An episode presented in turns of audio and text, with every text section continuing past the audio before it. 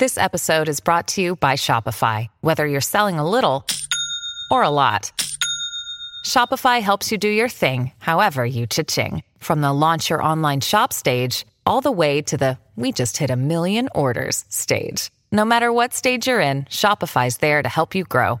Sign up for a one dollar per month trial period at shopify.com slash special offer, all lowercase. That's shopify.com slash special offer. Welcome, movie lovers, back for another Anatomy of Movie as we dissect Stephen King's The Dark Tower. That's right. So stay tuned. We've got lots to discuss. Welcome to Popcorn Talk, featuring movie discussion, news, and interviews. Popcorn Talk. We talk movies. And now, here's Popcorn Talk's Anatomy of a Movie. I really like this, uh, this score. It's kind of like... It's interesting because Stephen King's got another movie coming out, It, and it kind of reminds me of a horror-esque thing, right, and yet exciting. Um, ladies and gentlemen, we are your panel. My name is Phil Svitek. We have Dimitri Panos. Hey, movie fans. Hey, Phil. Hello. Nice. Hello. We have Marissa Serafini. Hello, everyone. And uh, as always, understand that we come at it from the standpoint uh, that we assume you've seen the movie. Therefore, it is very spoiler-filled, so... So please do yourself a favor and go and see the movie first.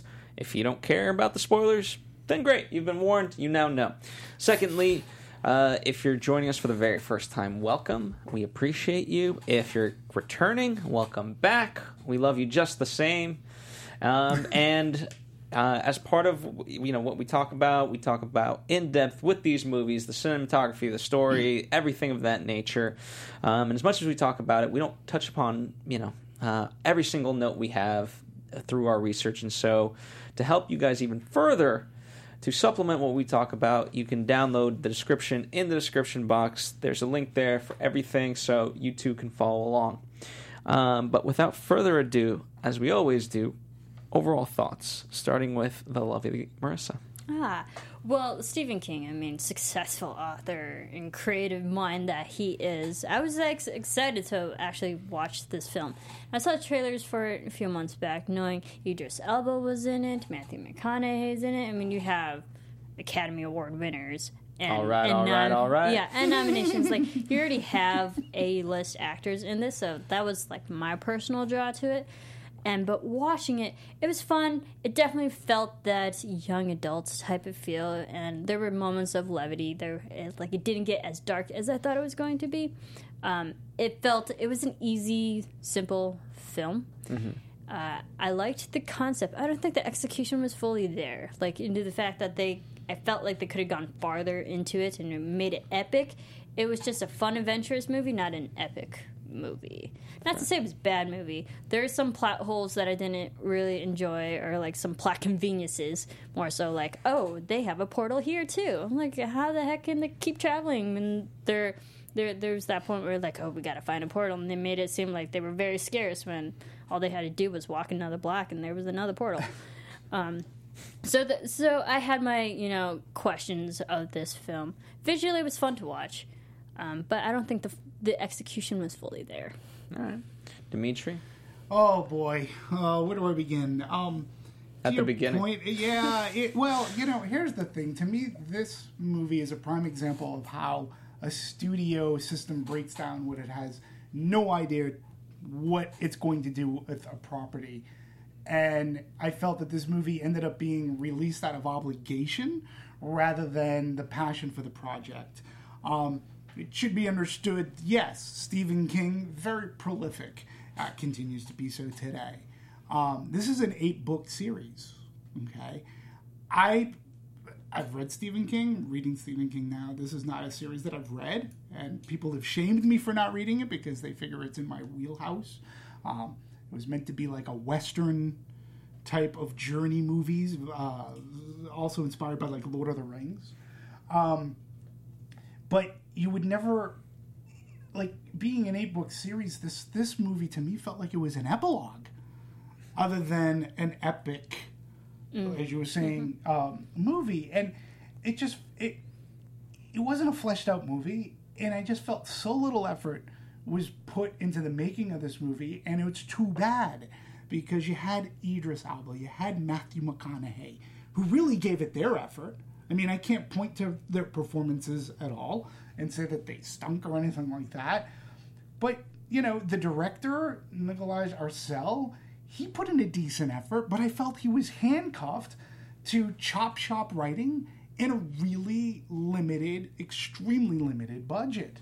Um, this movie, ninety-five minutes, ninety-five minutes. And we've talked about how we love brevity in movies, mm-hmm. but this movie deserved a little bit more if it was going to be starting something off. And even Jesus Christ, The Hunger Games last book, which was the shortest book in the series, got two movies. And they fl- Now, granted, that was a pure money grab, right? But yeah, the third nine, book was the longest. Was it the third yeah, book? Uh, it was the longest. It, two movies of, of The Hunger Games, was it? Yeah, I, it was. I forget. That's how long ago. All right, I sit corrected. Thank you, Marissa. But when you do that, this is ninety-five minutes. And then, marketing-wise, they call this a sequel to the books. Brilliant, because I've never read the books. So I'm going to go see a movie where I have no idea what the hell's going on because I never read the books. Who markets a movie like that? And then it ends up being, from what I understand, such a mishmash of books that they could have had a good franchise coming, but they seem to have lost their course, and they made a really low budget, and it felt low budget to me. I, I can't remember the last time a movie looked so cheap, and it seemed as if they were saving their budget for the fight scene at the end, because that was the most action-driven, mm-hmm. and I, it just looked cheap, and it came across as cheap, and it deserved better, being this is a highly touted amongst the Stephen King fans as a great series to watch. The marketing, I thought, worked. That's saying something coming from Sony. It got me to go see it, but at the end, it literally was a D movie. Yeah, uh, I, I echo a lot of the sentiments um, that you guys are saying. I actually, you know, in a strange sense, I didn't mind that it was short. And I think, ironically, it could have still been as short as it was and still been a good movie. Mercy called it simple. Um, and I think that goes back to its roots of of the westernization that Stephen King was trying to do to it. I have not seen, I have not read the books either. I've been trying to do as much research about them um, as I could. Um, without actually having to read the text. There's a lot there, and, and uh, one day I do hope to kind of go into them, but nonetheless, uh, I digress there. So, uh, you know, and you, for those of you who have followed Anatomy of a Movie, you know I like a good Western, mm-hmm. whether we've talked mm-hmm. about that with uh, Logan and so forth. Uh, so I could have really appreciated this movie, even though it's a little bit higher techie and it's got fantasy elements. Like, it's essentially, you know, a guy trying to kill another guy, yeah. and that's it. Mm-hmm. Um, and I kind of, I'll, I'll, I'll call it like a Coraline effect of like new worlds. You're entering a new world. I, I appreciate that from Jake's perspective as well, where he's like, you know, he find he, he self discovers this world, and it is a shame that, that there were elements there, and I was excited, and I, I to, you know, there's movies where I'm like, it's bad. This isn't a bad movie. It just never lives up to what it could have been. And I'm not upset by it, but I am saddened by it. That's the difference. Mm. Yeah. See, and I was upset by it because it could have been like something fresh and something like an amalgamation of great Westerns, which what Stephen King wanted to do, and combine Lord of the Rings and have this. You know, let me ask you something, too. All right, so towards the end of the movie, you saw this, the Crimson King thing, right? Like, throughout, it was graffitied and all hail the Crimson King. Yeah, right. I was yeah. like, where, where is he? Well, who the hell's the Crimson King? Now, in the book, he's the big bad. He's the main, like, but you would never know. They made a point of showing it to me a lot, but yeah. that's well, the kind of stuff. Yeah, that you walk away with the, the world's, the, you know, when you're trying to create a world-building movie such as this, um, you either really keep it simple so that you understand the world, but and the fact that there's there's this outline of worlds and there's parallels to parallels to parallels, but then there's a great beyond run by, uh, what do they call them, the skin men? Yes. The yeah. guys without skin, yeah. but then there's the man in black who controls these people. Um, it's unclear their motive and what is it, what exactly is the beyond of the beyond. Like, are they... And I don't know. You know, a lot of people are calling it... Um, uh, not that this one hundred percent had it, but like uh, the light beam in the sky... take over the world ending, where that's that's what we we got to save the world because it's mm-hmm. the light beam or it's the the, the storm and right. things like that. And it's like we we just need better.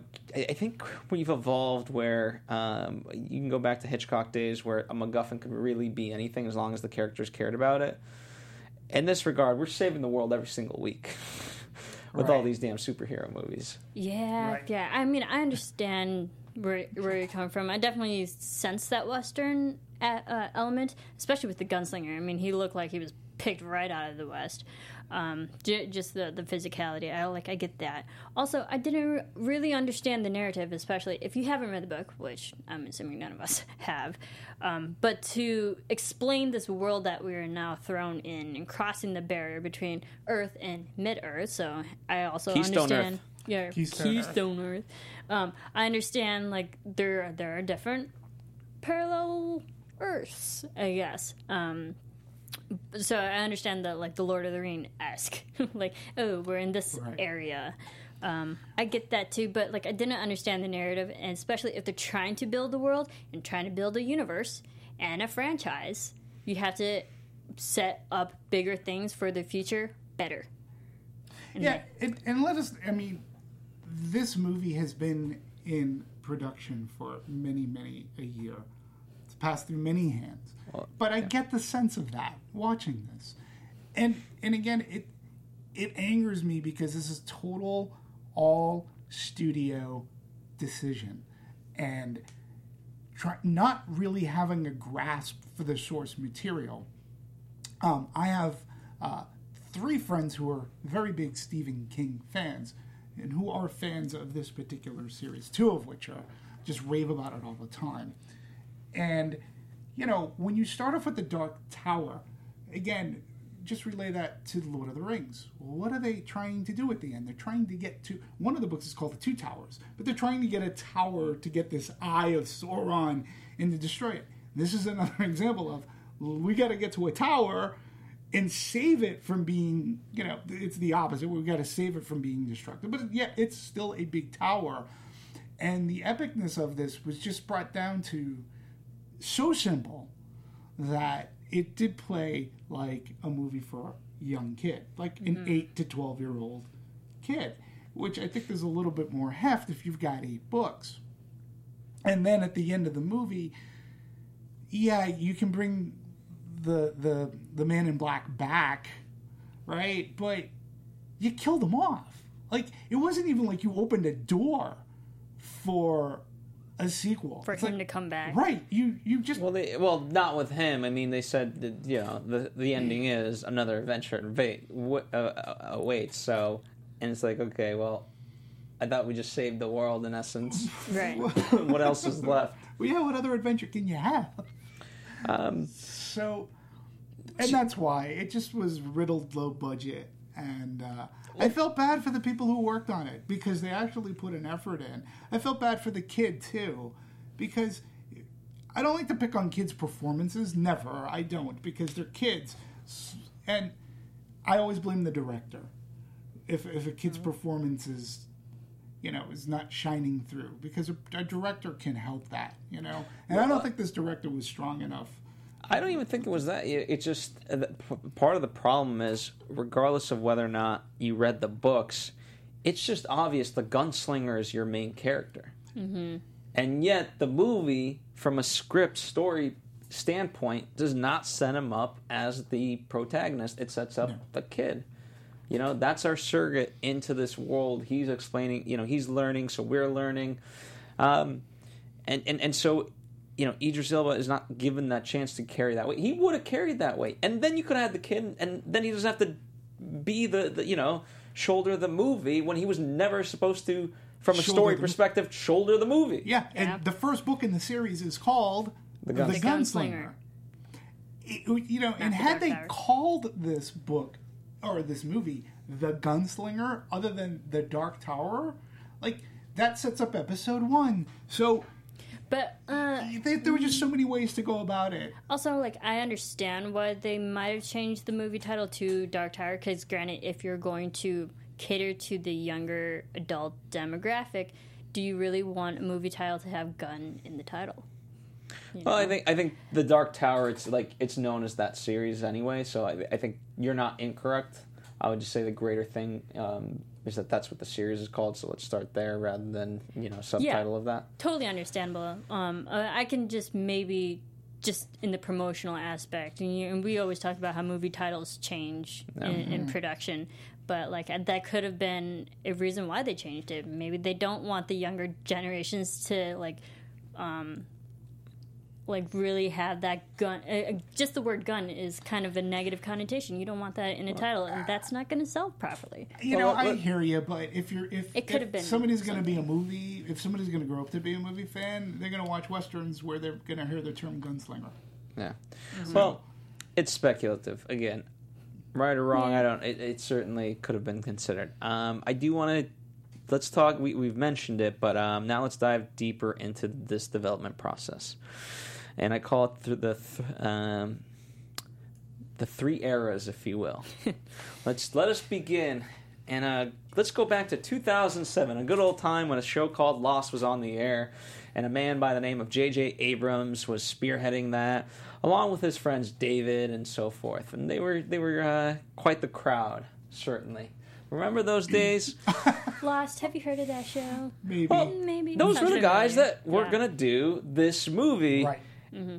And, you know, interestingly enough, though, uh, you know, we'll, we'll give more of the facts, but uh, interestingly enough, uh, Damon Lindelof, um, it's kind of almost good that it didn't happen that way, because so many fans have, f- have been been upset by his movies that it's kind of better that perhaps he didn't it didn't happen there either. Maybe, but if for, for me, Lindelof uh, uh, really made a rebound with uh, World War Z. No, and um, he's done some, some T V that people have really enjoyed lately, and I understand what you're saying. Um, but I really do think that tackling an epic, you had a really good crew on board. But let's but let's be honest. Well, they were tapped creatively. Yeah, but mm-hmm. many many A-listers, aside from them, were tapped creatively that could have done a really well good job if you were going to make this a a full-fledged series. series or franchise. Like, if you were going to give the time and attention. And I'm not even saying that you had to do eight movies. That's a massive undertaking. I think people would be fine if some of them were cut short and you did this. I think the, the, the book fans would have been fine. Give me at least three, maybe four good ones. Well, they were kind of attacking it from, like, oh my, you know, whether or not they were going to do eight movies um, is a little bit unclear, but they were always, you know, Lost for them was, you know, it's an undertaking. I mean, that movie's going to live, or that, that show is going to live in the pantheon of T V. Mm-hmm. And so, you know, I kid you, you know, they, they did say they felt very tapped creatively, and, um, and, and in some sense, Uh, as Damon says, like he didn't want to. He was a fan of the books, and so he didn't want to do it a disservice, and he felt like he wasn't the right guy to just, you know, take the mantle of that project right. anymore. Yeah, and I appreciate that. And like you said, Dimitri, you can tell that maybe they now made this movie out of pure obligation. You know, with J J. Abrams at the helm at the beginning of all this, it started out as a passion project. It started right. out as a film that they wanted to do, but due to other commitments and um, stuff, you can tell that just slowly dwindled and got away from the passion, right. but got more into the business. And don't forget, too, then people like Ron Howard that got involved. Era two. Era two. Era two. and, and just so that we're clear, we're talking E R A era, not error. just, just you know. So, uh, yeah. So he comes on board in in twenty ten. Interestingly enough, the one person who's been through all three eras, kind of, is um, Akiva Goldsman, who's who's been just rewriting this thing from day one. Poor guy. Poor guy. Uh, I mean, I can't imagine the hell that he was in of, like, being like, okay, I'll just keep, like, what what, what do I need to rewrite now? Change it. Keep changing. Um, but it's, you know, through you could see Ron Howard, because, you know, he's done movies and various, he's got amazing movies, and at the same yeah. time he's had a good hand in T V, and so they talked about the um, possibilities of that. Um, also, you know, obviously you, now you're getting a really strong team, not just him, but Brian Grazer and right. that whole mix. Yeah, absolutely. And they're amazing. I love Ron Howard and Brian Grazer. And but, like, even in two thousand ten, that's when Parenthood started. And Parenthood was a huge show, despite not having as many people who should be watching it, but I digress. But, again, we're sh- we're talking about other people, another director who was well and capable of pulling this off, but because of other commitments, couldn't do it. Yeah, and and again, you know, Ron Howard would have been a good choice. I mean, he's dabbled in the fantasy world with, with movies like Willow, which is a beloved mm-hmm. Ron Howard movie, and so you get a sense he loves the Western as well, Ron Howard, so you get a sense that under his hands this could have been a really, really well-told tale. And then... And Number then three. Yeah. we go to tur- well, we go to Turnaround, where basically the studio wanted to offload it. Universal. Uh, yeah. Yeah. Yep. Universal had it, and they're like, they don't know what to do with it. They spent a lot of money, and, and you know, you're you're paying for a Stephen King, which already has a built-in audience, you know, and it's one of his most beloved. It's a series. He doesn't write that many series. Well, this you know, is Magna. But, mag, what do they call it? Magnum opus. Yeah, mm-hmm. and he started it when he was twenty-two years old. So, like, he spent a lot of time, and he's garnered a lot of fans. Well, he was crazy enough. He, he I, I, I forget which book in particular, but um, it was always his belief to go back in, uh, and and sort of revise the series after a certain point.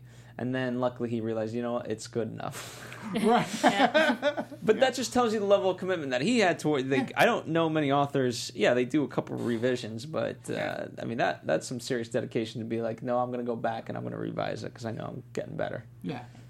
But that's so. How much he loved it. Yeah. And, and he meant it to be, too, uh, as part of a centerpiece of his fictional universe, where characters could show up from other books, might show up in The Dark Tower. In fact, uh, he goes on to say, and again, without having read the books, you know, he says uh, he himself would become a character in later novels of, of this. So, yeah, he did take a lot of time, and he was inspired by a lot of things that he loved as a kid and growing up. That's why when you get into, you know, Universal, they couldn't get things off the ground. They put it in Turnaround, and we end up at Sony. So, good old Sony. Oh, Sony. Um, Nikolaj Arcel gets uh, gets the project, and it's basically fast-tracked. He, he's reworking the script and so forth. Um, but, and, you know, I, I guess you would think a sort of... Um, I don't know the term. I'm blanking on it. But at least Howard was still attached, not as a director, but as a producer. So at least you're like, okay, well, he, he'll have his hand in it and so forth. Uh, but it just kind of went from there. It just, it just did. Um, so let's let's just dive into the story. Sure. Because I think this is, you know. The... Well, but but you know, I mean, I, I think what you're bringing up is important. This Nikolaj Arcel. I mean, I know him most for. Uh, He did the original version of Girl with the Dragon Tattoo, the Swedish version, which is a mm-hmm. television movie. Um, you know, and he really, he really wanted to bring this adaptation. He's a Stephen King fan, a fan of the novels as well. But again, I think you also have to look at the time in which Sony would have acquired this. Sony has been through its turmoil, okay? Mm-hmm. Um, this is supposed to be... This, at the very least, is supposed to be like a one hundred million plus dollar movie that's supposed to kick off a franchise. And then comes talk about bringing it to T V and making a series, um, like on an H B O kind of thing, which fine, but I think they're already committed to making a movie. And that's what I feel. It felt like they had to get this movie out in one way, shape, or form. And you get the bean counters involved, and... They're little red Sharpies. Well, we don't need this. This, this, this gets cut out. This gets cut out. Okay, Nikolaj, you can direct this movie. You get a sixty million dollars budget. Okay. What's he going to say? No? I mean... Well, you know, I mean, I don't know. You know, I hate to kind of pick on it in that way, but it, to be honest, I think if, if they, they just need to explain a couple more things, and if you go back to the reference of A Lord of the Rings... They just need a couple more walking shots. That's it. To, to expand the universe, to be like, okay, it's taking a longer time to get from point A to point B as opposed to here we are, great, here we are now. Don't you think we needed to know at least who this Crimson King was or is? Don't yeah. we needed a little bit more about that world and what the hell is going on? I mean, I, think I were... felt we needed or take a lot it out. More. Right. Or take it out. Or take it out. Exactly. Um, That's the, it. That was my problem because they set up the movie. I think they did actually did do a good job of setting up the villain, you know, our antagonist with the Man in Black. It's like, okay, he has X and Y, Z powers. Don't mess with him. He has control over you. Um, he, I think Matthew McConaughey did a great job of portraying that. But Me also, too. they they like showed things without explaining them, like the Crimson King. Uh, we saw that a few times, and I'm not sure who I was rooting for, like, or not really, more so rooting for who I should be paying attention to, or who's the bigger baddie. Right. You know, and we've talked about movies, like, who do you focus on more? Right. Um, if we don't get any explanation, if they're not even going to talk about the Crimson King, don't even show it until the next film where they're actually going to focus on yeah, it. Yeah, and they could... Um, the ex- sorry, the, the explanation oh. of The Shine. It took me a while to understand what The Shine was. I don't think they did a great job of explaining, oh, wait, I had a he double has... take. Sh- wait, wait, your shine? Yeah. What? But what the hell's shine? That's well, also my problem. Can't... Like, they had, I, I don't think they properly showed that the kid had powers. That's why he's thrust into this world. Like, oh, he has this ability. You could have told us that. Yeah, but you know where that mm-hmm. ability comes from, right? It comes from The Shining. Little Danny from The Shining has... The Shine, okay? Doctor Sleep, the book that Stephen King wrote, which is a sequel to The Shining, it's about The Shine. It is about this power. They never explain it in the movie, which, like, but I that's only the got problem. It because... If you haven't seen those films before, if you're right. just watching this movie on its own without right. any other Stephen King novel, you're not going to yeah, understand Yeah, you don't know that. What The Shine is and that it is referring. Now, the interesting point is, in The Dark Towers... He doesn't have the shine. They don't call it The Shine. Now, the, we'll go into Easter eggs. You mean the, the book or the actual movie? Because they the, the, the the movie of The Shining, they talk about Danny having this power because he's able to have. He has this this power. I, I believe in the Kubrick film, might be somebody references that as The Shine, whether it's Scatman Crothers or not. I know in the book it's a big deal. In the the book sequel, which was never turned into a movie as of yet, it is about The Shine. So this kid. So now they're sort of kind of tying it into The Shining, which we've never saw this kid in those stories, but he has supposedly similar powers. But unless you know Stephen King, you wouldn't know what The Shine is. Yeah, but, but it that's is not even tied to the Dark Tower series. No, it's not even tied in. In, in the book series, it's not even called The Shine. He does have a power, Goodness. But not The Shine. Yeah, that's... But again, it's it's another thing. That was the most convoluted thing, thing I've ever heard. It was another thing that wasn't properly set up or explained. No. Yeah. They just did it to purposely tie it into another Stephen King property that Stephen King fans would go, oh, he's got the shine. Oh, okay. I get it. So the shine can do this. But those same fans who probably read the books are going, he doesn't have the shine in the book. What the hell are they talking about? Yeah, I mean, it, it, it's we've talked about it other times in, in other movies. It's that subtle line where if you don't, you know, the the Easter eggs are supposed to be nice bonuses. They're not supposed to be the crux of the movie. That without them, you're like lost as we are. Mm-hmm. Right. Right. Um, Agreed. So therein lies the problem. Um, in terms of, I mean, let's start. Let's start talking about just the world building in general. Um, I thought, from a from a mechanic standpoint, I guess, opening up on the way that they did in terms of stealing the kids and so forth, I thought it wasn't bad, but the way it was executed, it just felt like this weird concentration camp that then we never returned to. And I was just, what? Yeah, I, I kind of thought the same thing, too, because they made it a big issue that this tower can fall with only the minds of the children. I was like, okay, I understand that. But their acquiring of all the children seemed right. too simple. I was like, how big of a problem is it if you can literally pick these kids off the street for right. you? You know, it, doesn't, it didn't seem as drastic, I guess, or as... Right. problematic to take down this tower that they so wanted when they can literally pick five kids every single day. Sure.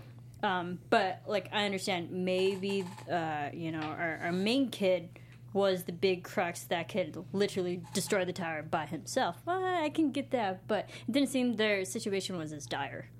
Right. No, it's, we could talk screenplay adaptation, right, yeah. for a little bit, because Stephen King actually had a lot to say about it. Um, and and he and, and, and King... Uh, in his own words, is will say he's not somebody who plans things out in advance as much, which is shocking for a writer, but he has his ways. Mm-hmm. So the Dark Tower, you know, so the challenge, in, he believes, in bringing the Dark Tower to screen is, because with so much material, where do you begin? And how do you present this to a movie-going audience so they'll all understand it and feel like they're immediately in the story, whether or not they've read the books? So... the answer for that, for screenwriters, came in looking at The Dark Tower as a whole, drawing elements from several of the books of the series. And King goes on and, and explains it's a classical thing. They call it media res, medias res, which means begin in the middle of the story. So you begin in the middle. In medias res, yeah. And then fill everybody in, and it just moves ahead like a freight train from that point. Now, this is Stephen King. Uh, there's the operative or word. Or crashes Phil. Like a train wreck. Phil, right. Phil that everyone was a good in. One, Marissa. Like a trainer. I like that. Um, so, and look how many people: Akiva Goldsman, Jeff Pinker, Andre Thomas Jensen, Nikolaj Arcel. You know, and, and they say that Stephen King was involved through all of it, which, you know, I sort of, I sort of have to cry shenanigans. Like, I know he wanted to get the movie made. And, you know, people were saying, well, he endorsed this movie. Well, of course he did. He has his name on it. They paid him a pretty penny for the movie. You know, it, it would suck if he came out and said, you know, he's not like a Grant Morrison kind of guy who's going to poo-poo, like, an adaptation of his material. He wants to continue to work. He knows how to play it, so of course he's going to say, I had a hand in it. I give him all the credit in the world for what they did. Yeah, and, and just a little factoid for you. Uh, Stephen King is actually... Uh, one of the only living authors that's been adapted more than any other author in television and in film. That's a little Jeopardy trivia for you. Even more that. than um, yep. Michael Crichton? No, yeah. not Crichton. Living, living. Oh, living. St- Stephen living. King is the most adapted author living. as of right now yeah. in television and in film. Fair yeah. enough. And, you know, I mean, I th- and I think before his death, I, he's going to be adapted even more. Oh, yeah, absolutely. Mm-hmm. Don't so. forget all the short stories he's had. Yeah, oh, yeah. absolutely. But uh, it makes sense that Stephen King would want to s- put his name on it because it is his property. So, yeah. Um, but, yeah, I, I guess going back, so even though we're starting in the middle for us, let's let's go back to the beginning. I never, the, they never was a, there was never a clear distinction of what was the goal. We I understand the goal, like, and I, I'm not stupid. I get the goal is to destroy this damn Dark Tower. Mm-hmm. Well, for the men in black. Yeah, but but, but it's why? To save the Dark Tower because it is the. You know what? I sort of looked at it as like the man in black wanted Thor. to take the. He wanted Dark to take tower the tower down, down so that he could have reign over all the worlds freely and openly mm-hmm. without any opposition. The gunslinger wanted to save the it. The gunslinger was part of a group of people known as gunslingers. There may have been another word or name for them, no, but they protected the tower from evil to keep balance amongst all the worlds and keeping evil from overtaking everything. Does that make sense? It does, except, uh, like, for the most part, all the gunslingers except for the one gunslinger were dead by his own doing, by the black men, blacks doing. And when he talks about, you know, having full supremacy over everything, kind of seems like he does. I mean, well, you know, what can't you really do that you want to do with his powers? Yeah. Right. He's a, he's a powerful guy, and, like, that's... I understood, and I think that's why he was a good antagonist, but it also seemed too easy for him, that there was no one else, really, that was built up enough to be on par with him. Maybe the gunslinger. Yeah, I mean, that I was felt a good the, showdown, but I mean, I, I, I, I figure the gunslinger. Um, I liked, like you said, I like McConaughey's performance. Uh, mm-hmm. I thought he had a fun time playing this role. Uh, same with Idris Elba. I think he had a fun time playing this role. Um, I wish there was more meat to it. Um, because the both of them together enjoyed what seemed to enjoy what they were doing. They had good roles as villain. We don't see McConaughey in this kind of a movie often, where he's going to play this type of a villain. I wanted to. I wanted more. I was having. I, I could have fun following this character in other movies as Idris Elba is chasing him down. I liked seeing Idris Elba as a action hero kind of thing. Um, I, I, I mean, and, and I did a better job. You know, some people are saying he should have been introduced a little bit better. I actually don't mind the way he was introduced. I just who is this? Uh, the Gunslinger. The Gunslinger. Mm-hmm. Because you know we got him in these flashbacks, and he was kind of a larger-than-life character, and then we met him. Um, but, but part of, you know, I don't think it's necessarily directing um, in terms of Jake.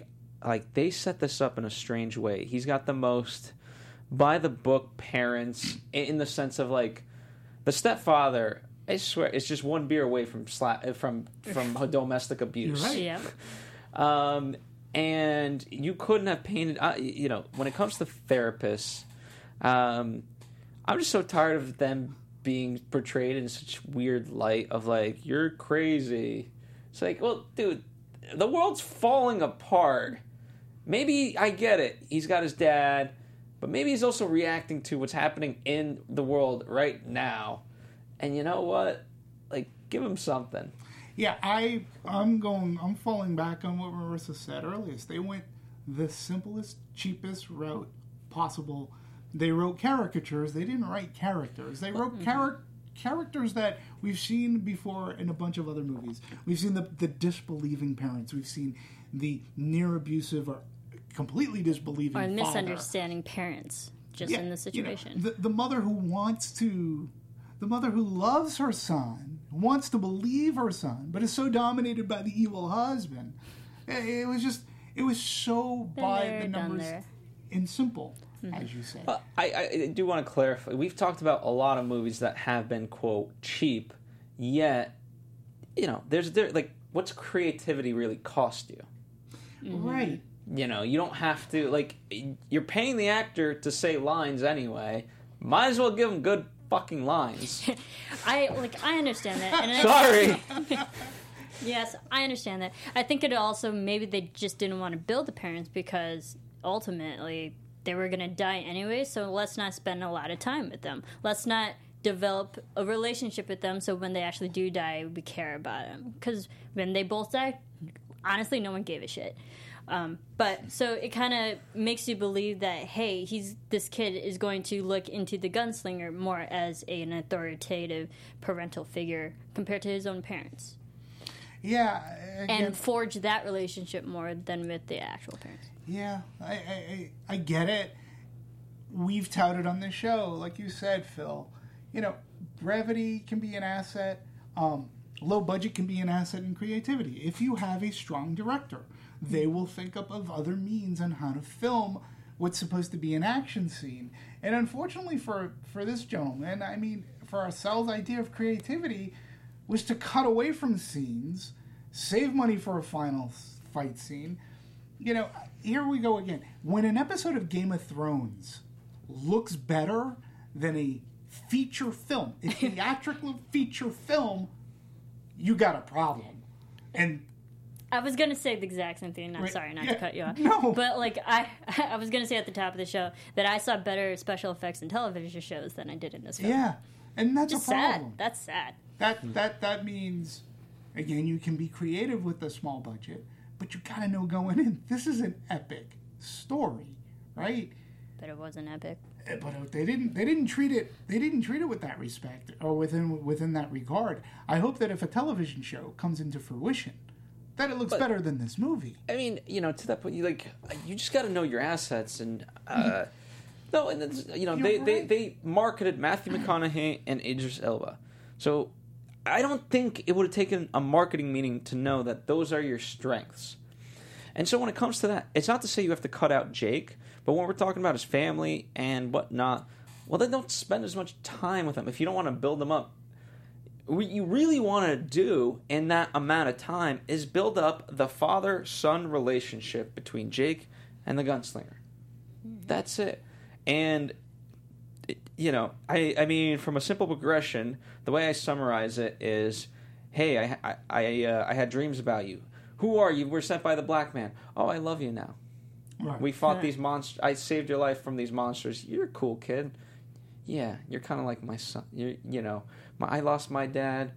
You lost your dad. Mm-hmm. Now I'll kind of be like your dad, kid. How's that sound? But Let's we're not going to say that to each other. But right. pretty much we're going to be as on the nose as we can about it. Right. Yeah, I saw that. And I saw that with the whole this is how you shoot a gun scene. And like I was like, I got that surrogate father building that relationship scene. Yeah. I understand. Uh, you know, you got it. I mean, you did. But I think another thing that actually made this movie look cheap, and I've said this before, it's always, to me, in a good movie sometimes, well, not sometimes, but in a good movie, when certain... Uh, characters are played by actors that we've never seen before. It's like the Christopher Reeve effect. Let's not take away from Superman, let's hire an unknown, right? But this movie, all you had, at least for me, was Idris Elba and Matthew McConaughey. Jackie Earle Haley shows up. I didn't even know he was in this movie. Yeah. Until he shows up. Okay, there's somebody else who's recognizable. There was not one other person in this movie that I recognized at all. But because they had no parts that I could have cared in, like the parents... Even Jackie Earle Haley. Yeah, you it's like, her. Okay, it's just cheap. They just went cheap because they didn't add anything. They weren't strong in characters like the the, the um the woman, uh, the soothsayer. I forget what they called. The, the, the psycho the house. Seer? Yeah, the seer. Oh, the seer. The seer. The seer. I liked her. I liked her. I had no idea who she was, and she ends up just dying anyways. Of course. Like, she doesn't... She's Asian. She had nothing... Oh, my God. You had to go there. Yeah, um, I did. But they didn't give that character enough to, that you really cared about her. Mm-hmm. So it was just people that you didn't recognize who were just there. It's almost cannon fodder. But, like, you gotta admit, the trailer was all about Idris and Matthew. That's right. They sold it as their movie. And they made a good trailer. Yeah. It was like, hey, I might even want to read the book. See this film. Shoot. Yeah. Okay, let, let, let's talk about um, let's talk about the gunslinger from the, you know, is it, one of the things you have to buy into is that for some reason he is the only gunslinger unaffected by the Man in Black. Why? Well, I don't know. Exactly. I can't An- answer that. Again, another thing they showed us, didn't explain it. Um, and like e- even the Man in Black was like, he, he can't fall under my magic or whatever ability that he has. And throughout the whole film, I'm thinking, why? What happened? Is it something in his blood? Is it something in his genetic? Is it something in his family that he can't? Like, what ability does this gunslinger have that makes him actually able to stand up to Men in Black? Never explained. Yeah, other than did he have the shine too? I mean... Never explained. It was... Plot holes. Yeah. Yeah, it's a plot hole. More plot holes. Yep. Which is too bad, too, because you have you have a character who, according, from what I understand, from what people have told me about this character in the book, he's the last one. And he's very, sorry, he's very goal-oriented, and that goal is to kill the Man in Black. That's his, that's his mission in life. Even when this kid shows up in the book, he's like, kid, you're getting in my way. This is this is my one task. I have to do this. I am the last of my kind. It's not, there wasn't, you know, again, without reading the books, I'm not sure if there was a book where maybe he said he was going to hang it up. Mm-hmm. But I would have liked more, I would have liked to have known the gunslinger better. I would have liked to have known more of this brethren that they had of other gunslingers. In, in, in their protection of the tower. Is it a family thing, yeah. or is it special, like the Jedi? It's like yeah. they have to be picked. Did they? Yeah, or did like they all you have, have to, to have a certain ability to do it? Because right. we know with the gunslinger, it was him and his father. His father was part of this. Is this a family affair? Who knows? But the father was or taken this... down by the gunslinger. But yeah. also, these are questions that I'm like, were, was this actually explained in the book? And we're just the fools that look like, oh, you should have just read the book, and you know. Right. Well, it's a sequel uh, to the books. There's a lot of people who read the books that are like, I'm not going to see that. Yeah. Exactly. So we're in a completely different boat. But yeah, it made it, those people very angry.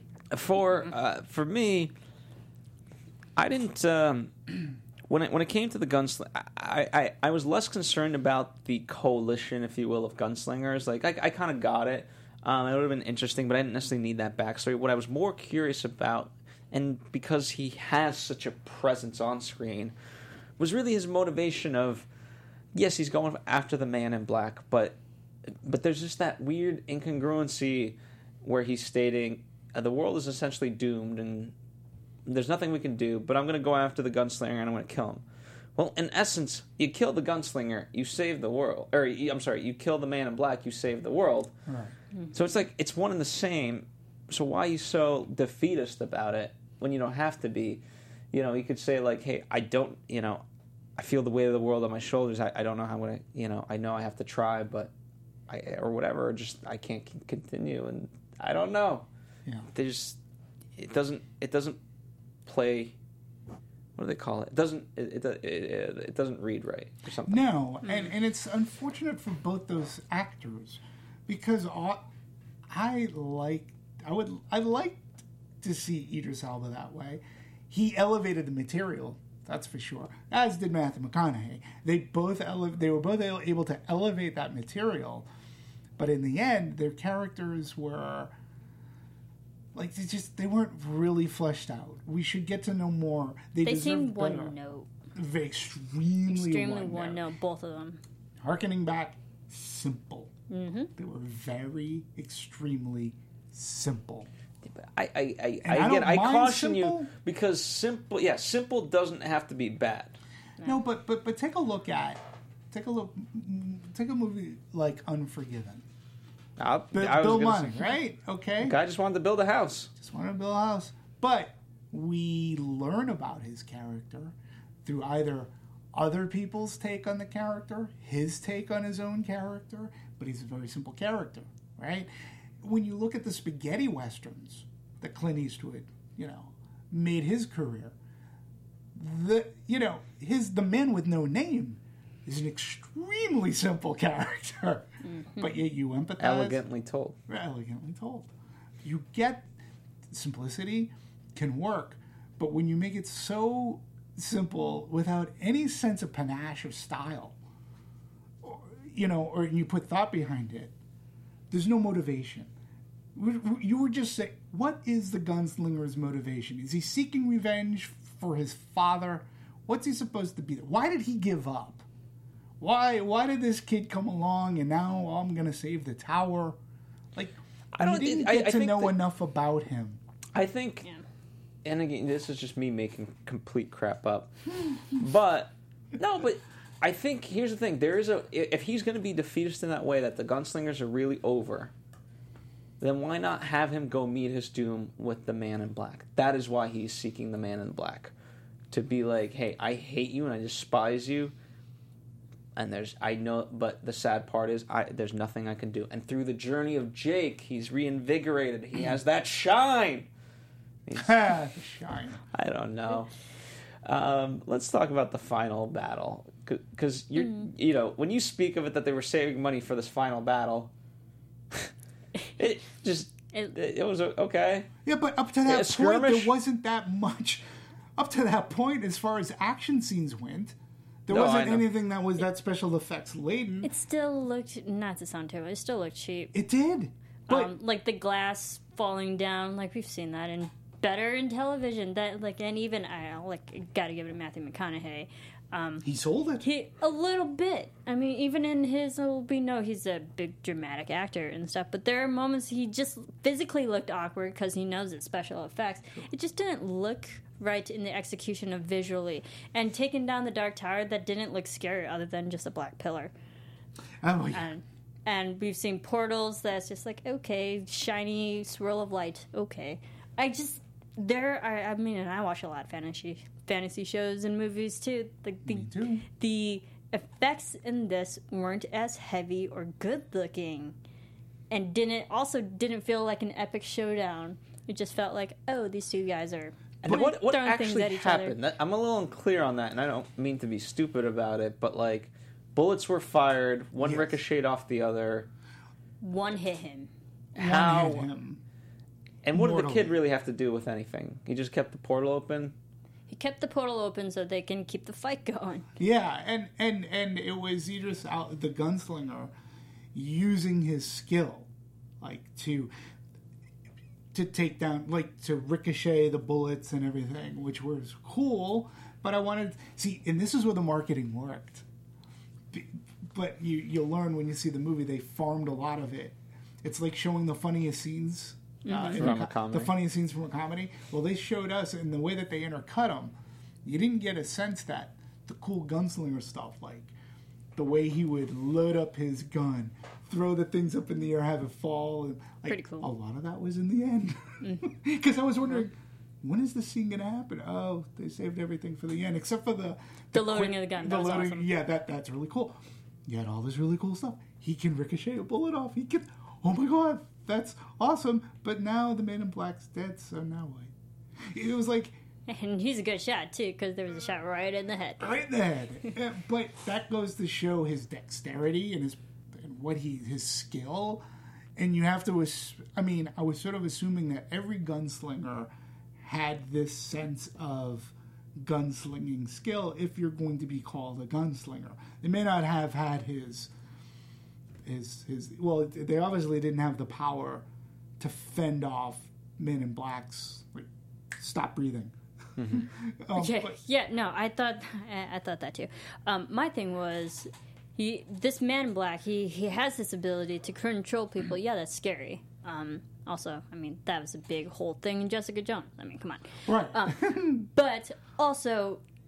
I, I don't want to sound nitpicky, but the way ma- the man in black died so easily just to a bullet, like, really? I, I feel like there's nothing else that they could have tried to... It, it seemed too easy to kill the man in black when you know just one bullet can take him out.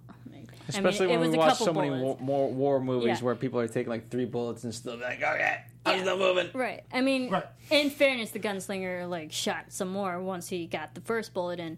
But it, it seemed too easy of a death, and that was, like, you could have just shot him. Right. And I, I don't know, I think they built him up as a more powerful person than he already was, just to be taken out by bullets.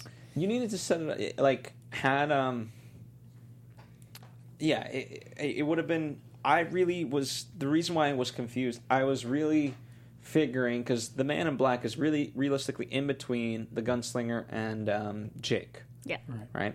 So the gunslinger distracts him. Meanwhile, whatever bullets have fallen, get your shine on, boom, shoot him in the back. I don't know, but I was hoping that there would be some sort of, dist- you know, you have the advantage of numbers at that point. Yeah, get Jake involved in, in this? Yeah. Yeah. I, I thought he, the Men in Black was exterminated way too easily. Uh, yeah. Well, I, my, my whole take on it is because he was so powerful that something is simple... Like, as a gunfire. Something as simple as a bullet. There's, like, no way in hell that's going to happen.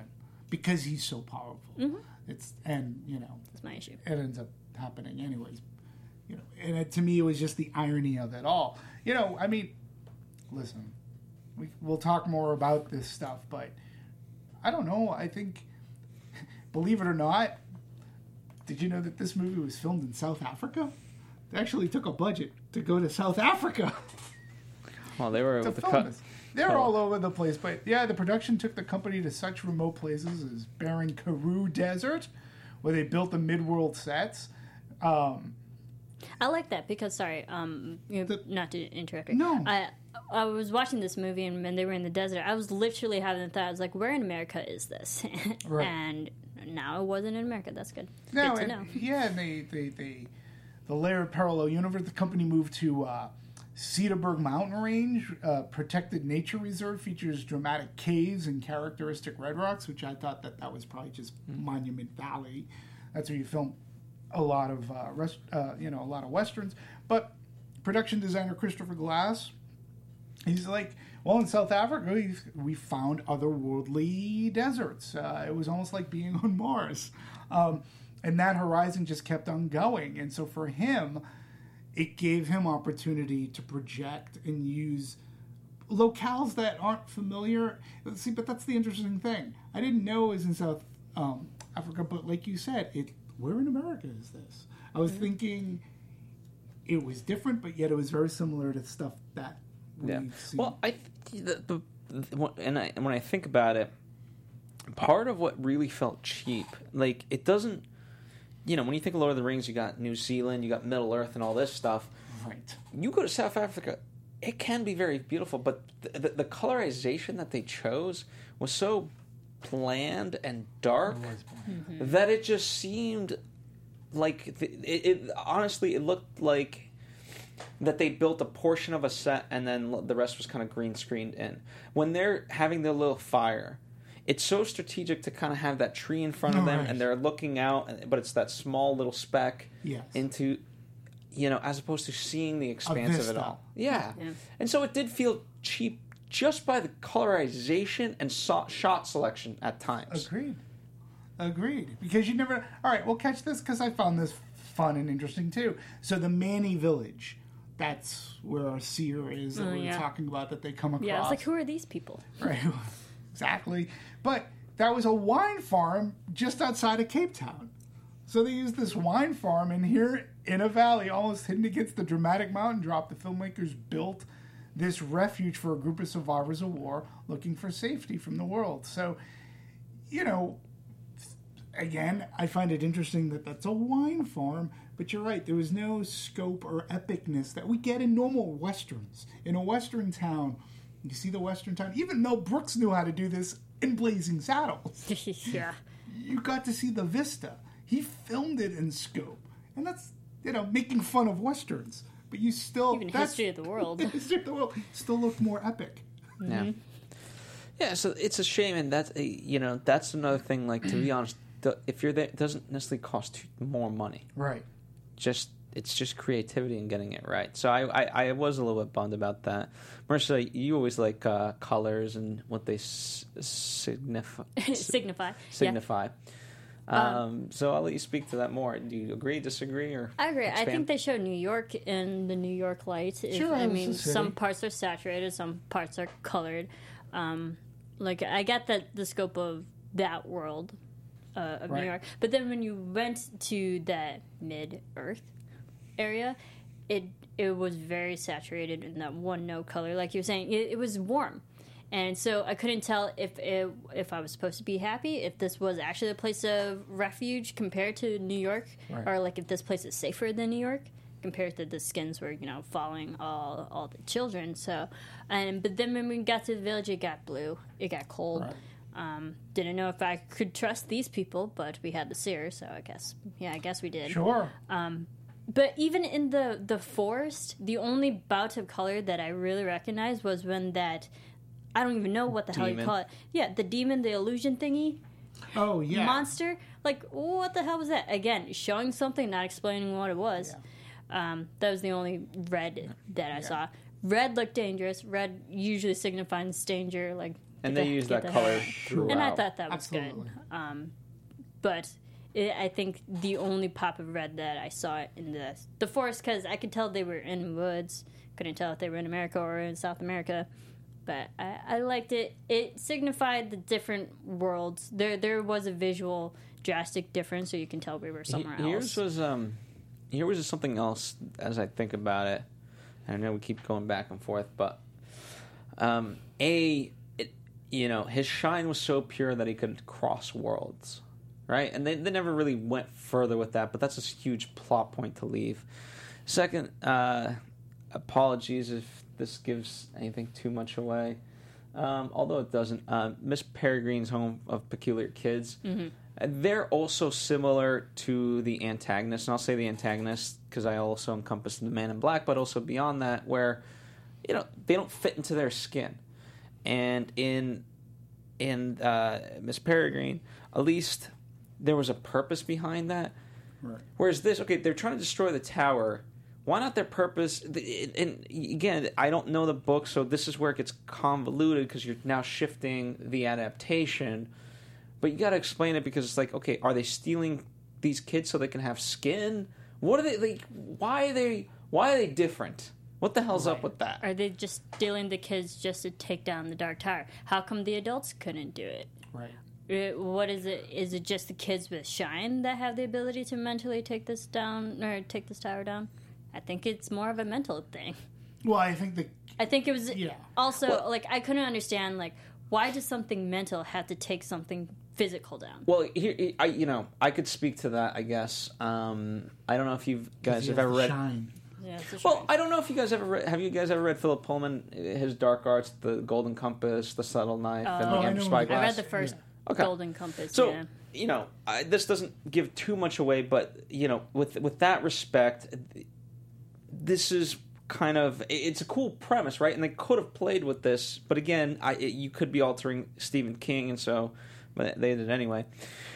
In there, they were stealing um, kids who were entering puberty right before uh, virgin, you know, before sexual thoughts, if mm-hmm. you will. Okay, um, and so because they still represented an innocence, and yet were were um, you know of maturity to be able to enact action. And, and there's, I mean, that's a very simplistic way of putting it, but that's why, like, I, I do believe in the innocence of a child, and I could see like, oh.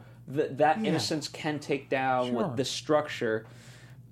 But I could have tied in, okay, you know what? Maybe it needs to be someone who's at that cusp of transition, innocent, sure. but also entering adulthood. Okay. But again, it, it, the evidence of which I'm speaking, none of that's evidence. None of it, no. I'm just pulling this out of my ass. No, uh, understandably so. But that was also my question. I was like, is it only children that can take this tower down? Apparently, it seems so. Who built the tower in the first place? Was it adults that built it, or was it actually kids that built it? Is it, like, kids built it and only kids could take it down? I don't know. Again, it's something that wasn't clearly explained. No, no. But, I, you know, I can speak a little bit for the color palette, and you tell me if this makes any sense to you, since we were talking color. So, regarding that, that village, the Manny Village, um, so... Uh, director Nick Arcel described this as a cross between the Amish and something even more tribal.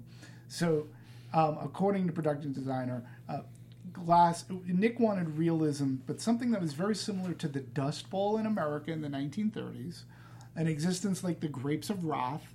Okay. And we referenced Andrew Wyeth paintings for the color pal- palette and the Spartan nature as to how they live. So, from a Dust Bowl standpoint, yes, what I sort of understand, but a lot of what we saw was at night anyway. They're kind of in the interiors. Jungle. Yeah. Somewhat. Like, I mean, if you, they started off on the mountains. Yeah. And it looked somewhat luscious. And I get it, they moved, but we didn't really see them... That's what I'm saying. Just give me a couple of tracking shots of them walking so I know the distance covered. Oh, yeah, I had yeah. no sense of geography in this movie. Yeah. No, no scope whatsoever. No scope. But again, I think that's because of you have a director who didn't know what to do with this budget. I think he was really handcuffed. I don't think he could have. That, that would have, what you want? You want us to go there?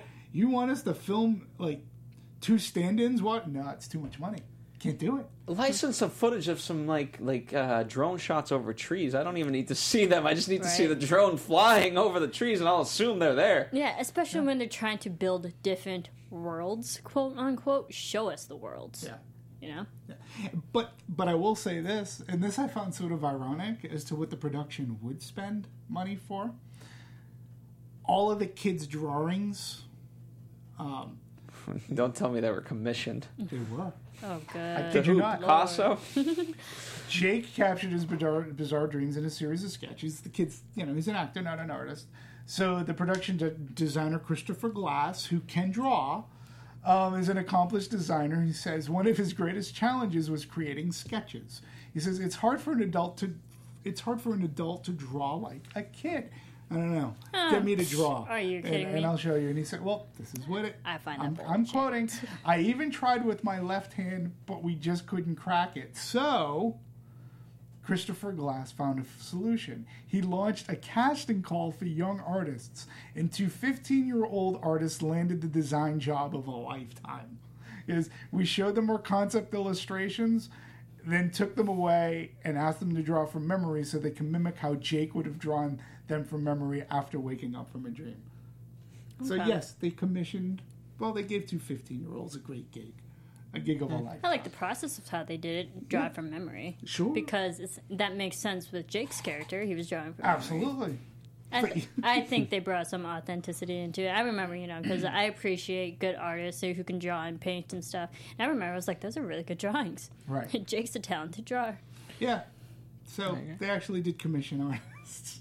fifteen-year-old artists. Hey, um, I, if there's them. one strength of the movie, I thought those were absolutely gorgeous. Mm-hmm. Yeah. I mean, creepy, but but gorgeous nonetheless. But also, in their own right. I think the drawings did a better job of setting up the characters than the narrative.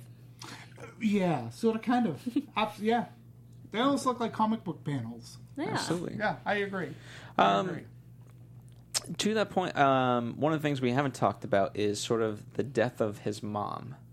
It's such a pivotal scene and whatnot, but it kind of left unexplained. I mean, we get it. She dies. Yeah, I mean... But what, would she go through the floor? What happened there? Did ash? she burn? Yeah. To represent the father? Well, we don't quite have it in the budget to show the death scene, so that's why we're just going to cut away and, and and muck up the floor. I don't know. And again, to me, that that's where there was no creativity in that cheapness. Like, because I didn't get a sense. It's like, what the hell happened to her? I didn't even know that she died. Like, I had a feeling, but he could have kept her alive. He seemed that... Yeah, he just wanted answers. Her. He just wanted he, answers. He didn't have to kill her. Yeah, and I was like, maybe she's in the basement. I don't, I don't know. But, it, yeah, I don't know. I didn't get the sense that she burned. There wasn't any scorched. The the, the paneling the, was... The, the wood. Oh, yeah, the maybe, floor was maybe he's burned. After, I don't know. Um, I don't know. I think, like, and there was that quick shot where the white... Yeah, sorry, not white. The men in black... Um, like, burned that one poor girl because he was just sure. pissed. I was like, okay, maybe he burned the mother to right. ashes. That's, like, the only thing that I put together. But when it came to the death, I felt bad for for for the kid because I was like, oh, great, he doesn't have great parental figures. And the mom actually showed that, like, she cared. Um, she cared for him and what he was going through. I did feel bad for him. But did we care that the mother died? Because she didn't add anything else to the story. No. Yeah, she wasn't fully on his side. It was, it was. They tried to play with the emotion, but emotion didn't hit. And quite. She could have been fully on his side, but she chose to be in the husband's side. Mm-hmm. And whatever. Um, you know, uh, I can talk a little bit about the tahine. That's what these people sure. are called, the tahine. And we were talking about prosthetics and makeup. So, uh, Graham Press and Clinton Aiden designed the slack-faced human-like creatures that nobody else sees the way Jake does.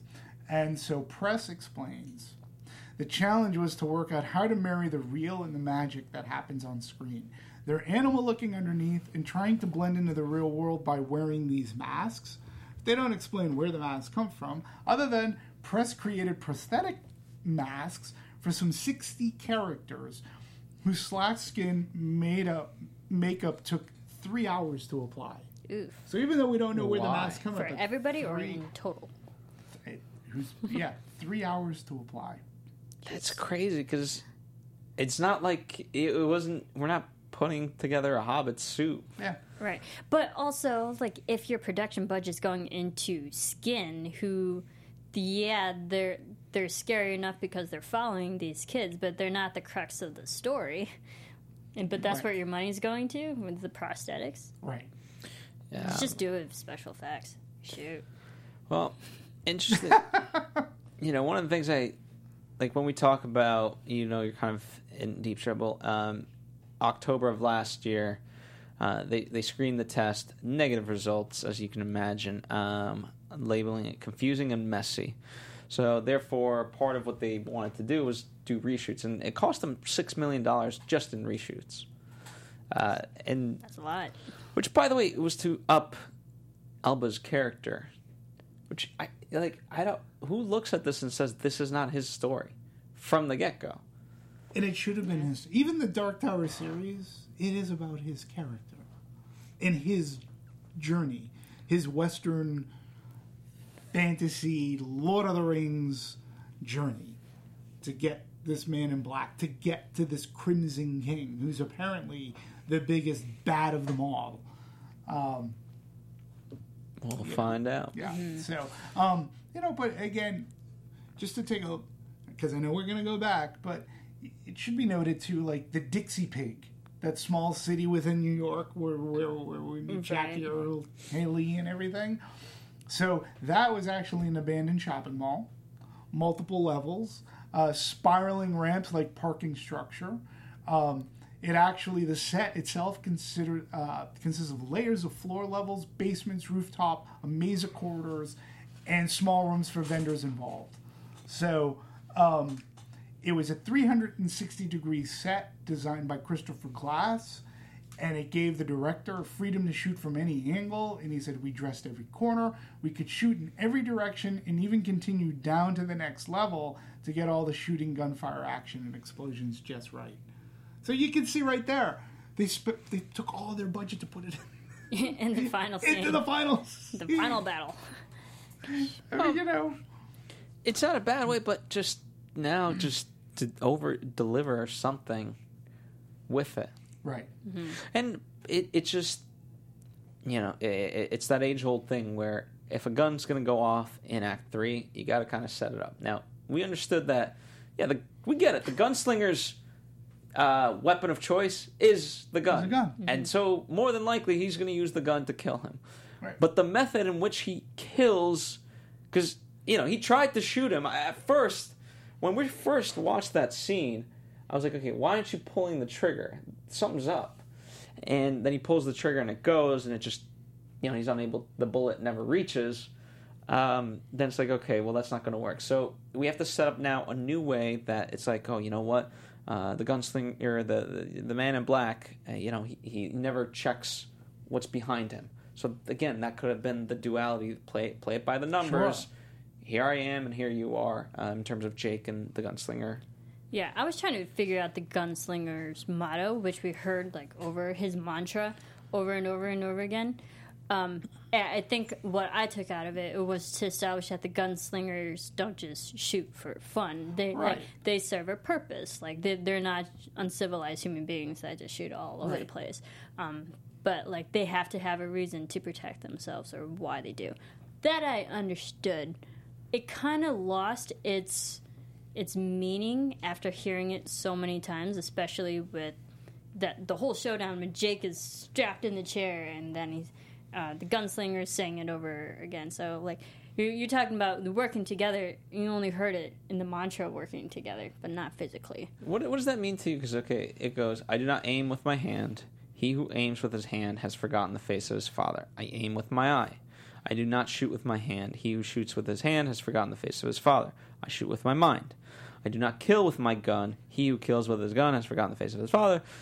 I kill with my heart. So what I take that to be is, and it's, you know, they say it so nonchalantly, but the, the interpretation I take is that there's a real weight to killing somebody where, you know, you're not aiming with it, you're watching it, you're internalizing it mentally, and it takes a piece of your soul.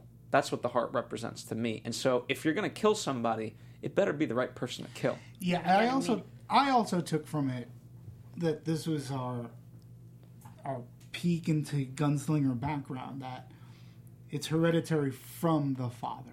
You learn from the father this this skill, and that the father is is the all important. He he's the one who teaches you this skill. And if you disrespect the skill, you are disrespecting your father, because this is what you don't, you know, you don't kill just to kill. You kill with your heart. You kill, like, these are all important things. And and again, this was in the trailer, and this was one of the aspects mm-hmm. of the movie that made me go, oh, I sort of kind of want to see this. This is Idris Elba being a badass with a gun, like that scene that took place in that village. Yeah. Like a long distance. Yeah. Without and like he just looking. puts his head down and like he's just focusing in on sounds and the wind and the and the and the wrench that clanks up against the pipe. I thought that, that was a really good scene.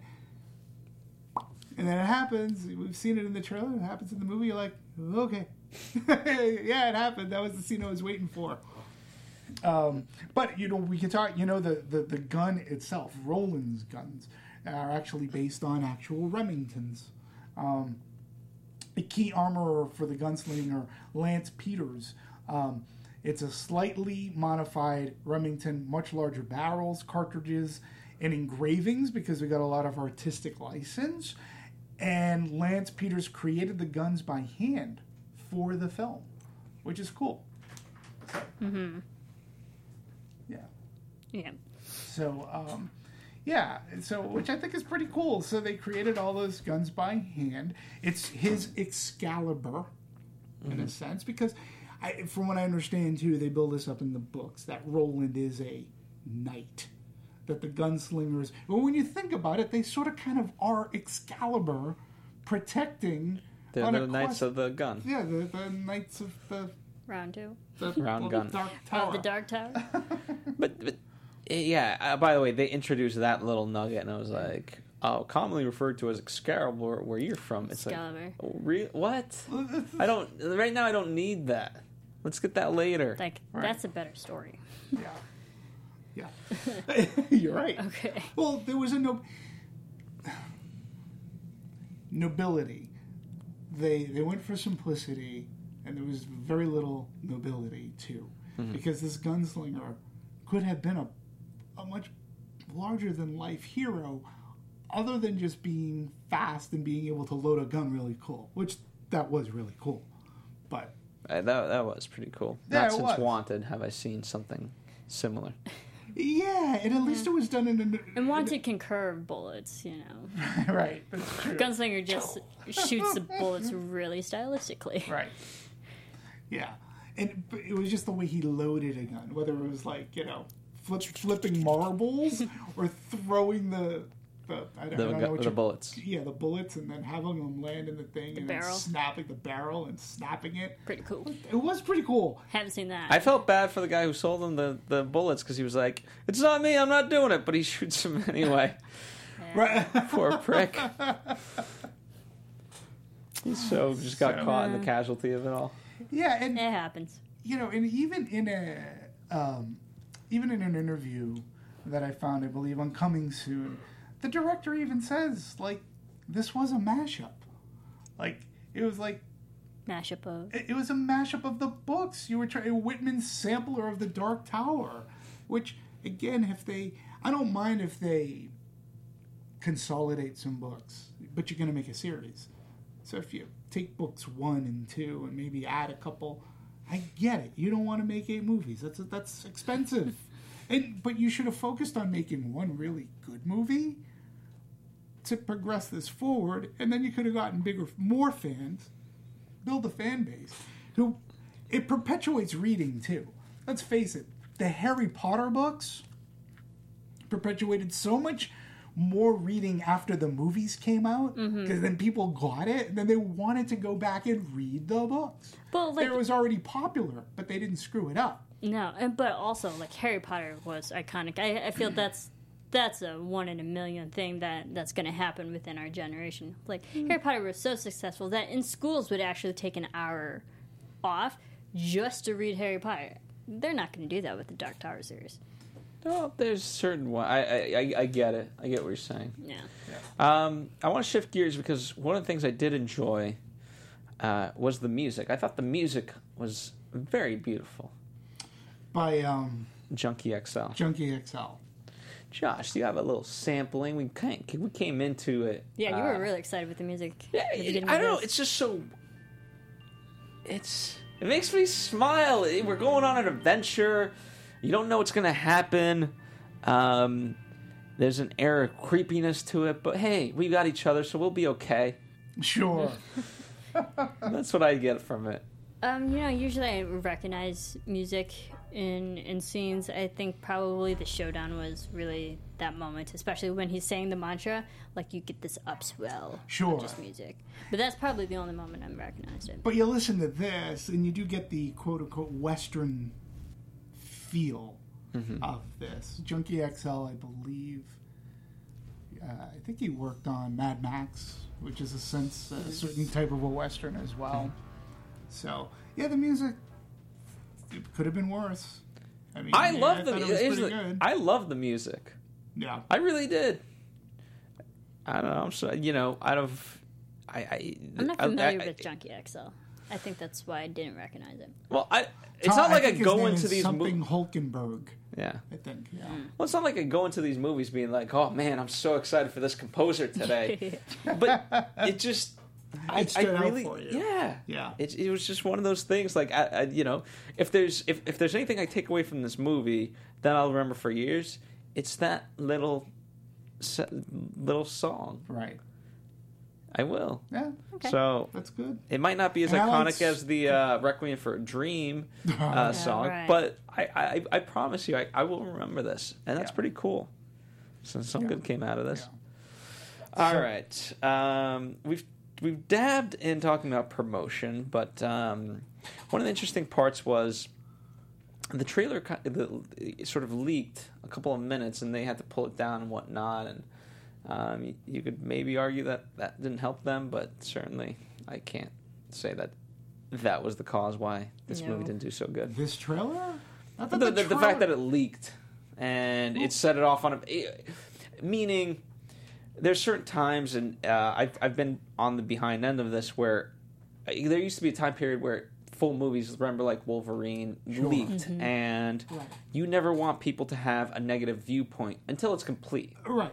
Oh, you know? I, I understand that, but I thought the I thought the trailer was the best. I yeah, I did too for this movie. I did too. It, I was really yeah. excited. All right, just to give you an example, mm-hmm. uh, a friend of mine, uh, Ryan, he's. one of the big fans of the, the book series. He had heard through contacts, people who were it worked on the project, said, no. They said it could have come out a lot better. He was already like sort of kind of down on the movie until he saw the trailer. And I was and I was like, I don't know, man, this trailer looks really good to me. Like, I'm in. I haven't read the books, but I saw this trailer, I'm in. He's like, I'm in now too. He goes, I can't believe it's a Sony picture. He goes, this is a really good trailer. The trailer was their best asset. So if a trailer leaked, I don't know, did they get... I, I can't imagine them getting a ton of negative publicity for the trailer. No, they did. I mean, they they, they were able to pull it down and whatnot, mm. and then the trailer came out two weeks later, give or, give or take. And um, and they start, like, when you talk about the marketing, it, we're dating this back to October twenty sixteen. Now, granted, they were supposed to come out in February, but then they switched because of uh, the Jumanji movie, sure, uh, and whatnot. And so there's, you know, they, and you would think because they had more time that we could polish things up a little bit. You would think, but if they're not going to give you that budget, what are you going to do? Well, you give, have to give me the time. It, you got to do, but even given the time, you still would have needed money. They were going to give Ron Howard one hundred fifty million dollars to make this movie. They gave him sixty. Now, I may not be great with math, but that seems to be they chopped that budget more than half to give mm-hmm. to this guy to make a movie, ninety-five minutes. ninety-five minutes, which we always talk about. We love short movies. That was one of the other assets of this movie. It was ninety-five minutes. I was done. I was home by nine o'clock. Yeah, that's why I didn't feel too... It, had this movie been two hours and it was the way it was, I would have been a little bit more upset. Sure. Right. Sure. But... But you gotta give it. I'm sorry. Uh, no, you gotta just... give it. The trailers are cut on footage that's already made. Right. And if the footage from the get-go wasn't great, how do you? And like trailers, admittedly, help sell the films. If but the if the footage wasn't great from the start, then they should have figured out that problem earlier. Yeah, and I thought that the footage that they had for the trailer, again, it sold me on the movie. Like, even though I had heard from a friend who had somebody who worked on around the project who said, nah, I was like, I don't know what you're talking about because this is a good trailer. This looks like it's got good action. Idris Elba looks badass. We all enjoyed the trailer, yeah, yes. It, they, they cut a good trailer. Um, well, let's, uh, so the culmination of all of this, though, in some sense, quite ironic. Um, so uh, nineteen million dollars, which... is a very Stephen King number. nineteen nineteen was the portal. nineteen million dollars is what they made. And it ranked number one. Which is it's so still strange. Out. It's still pulled out yeah. at number one for, for, Pushed for Dunkirk the weekend. Out. Uh-huh. Dunkirk was in its third week. Yeah. You would think but that... But hey, they got number one. They had those numbers to boast right. about. Sure. Sure. you know, number one, they released it in thirty-four hundred plus locations. Um, to date, as of the tenth, it's done twenty-six million dollars. Um, worldwide, uh, or its foreign intake thus far has been eight. So we're at thirty-four million dollars worldwide. There is a very, there is a very strong possibility that, at least theatrically, both foreign and domestic, we could break even or come close. And then you have your ancillary markets. But I think something else that should, that we, I want to talk about, about this movie too, is its reception. Its reception was not good. For, from a critical standpoint, eighteen percent on Rotten Tomatoes. Now, there has been, okay, it's not good. eighteen percent from a critical standpoint. Now, also, if you follow this, so if you pay attention, I do, the reviews on this movie didn't come out. Like, there was no tomato meter reading. There were no reviews on this movie the Sunday before it opened, Monday, Tuesday, Wednesday. They didn't screen the movie to critics till, like, I believe Wednesday evening. That's a big red flag. Well, it's a, it is a big red flag. But the business is acting, because there's an article, like I, I pointed out, there's an article in The Hollywood Reporter about how studios are fighting back to Rotten Tomatoes. And the studios are afraid of Rotten Tomatoes, in part because they feel that people look at this this this meter rating and say, eighteen percent, that's pretty shitty, I'm not going to go. But the thing is, is that bad reviews, and they go on to say, it's like, so how are studios like Sony fighting back against this? Well, we're, we're, we're hiding the movie. We're not gonna we're not gonna let critics see the movie, and then or the, the the the rating won't come in until later. Well, I hate to tell you folks, but people have been hiding movies from audiences since the first day of really shitty movies. It's not a new practice. They do it all the time. When they don't have a movie that they have faith in, they hide them from the press, from from, from audiences, so that sometimes you don't see a review until Friday or Saturday, in hopes that the, the the whole reason behind that was it's a print thing. People when people when people used to read newspapers, if you didn't have a Friday review in the newspaper and you forced the critic to go on Friday to see the movie, if you didn't screen it for said critic or reviewer, the review would get into the paper on Saturday, which was, because it was Saturday, that was a lower publication run. People didn't read the newspapers as they did Monday through Friday, and by Saturday, so you literally even hid the review, even though one was put out. But now with the previews and movies coming out on Thursday, now they hold it back for as long as they can. The other thing that people don't understand as well is, like, the studios are upset that Fandango now, um, which pre-sells tickets, will have the t- they include that tomato meter reading on their website, their app, yeah. mm-hmm. because I believe Fandango owns Rotten Tomatoes in one way, shape, or form. My whole thing is, if yeah. I were if I were Fandango, I wouldn't do that. My it's job, like, Fandango, is to sell, to sell tickets. tickets. Yeah. I don't want to promote. I don't want to promote a movie, good or bad. I just want to sell tickets. I don't care if the movie's a hundred percent or if it's zero percent. I just want to sell tickets.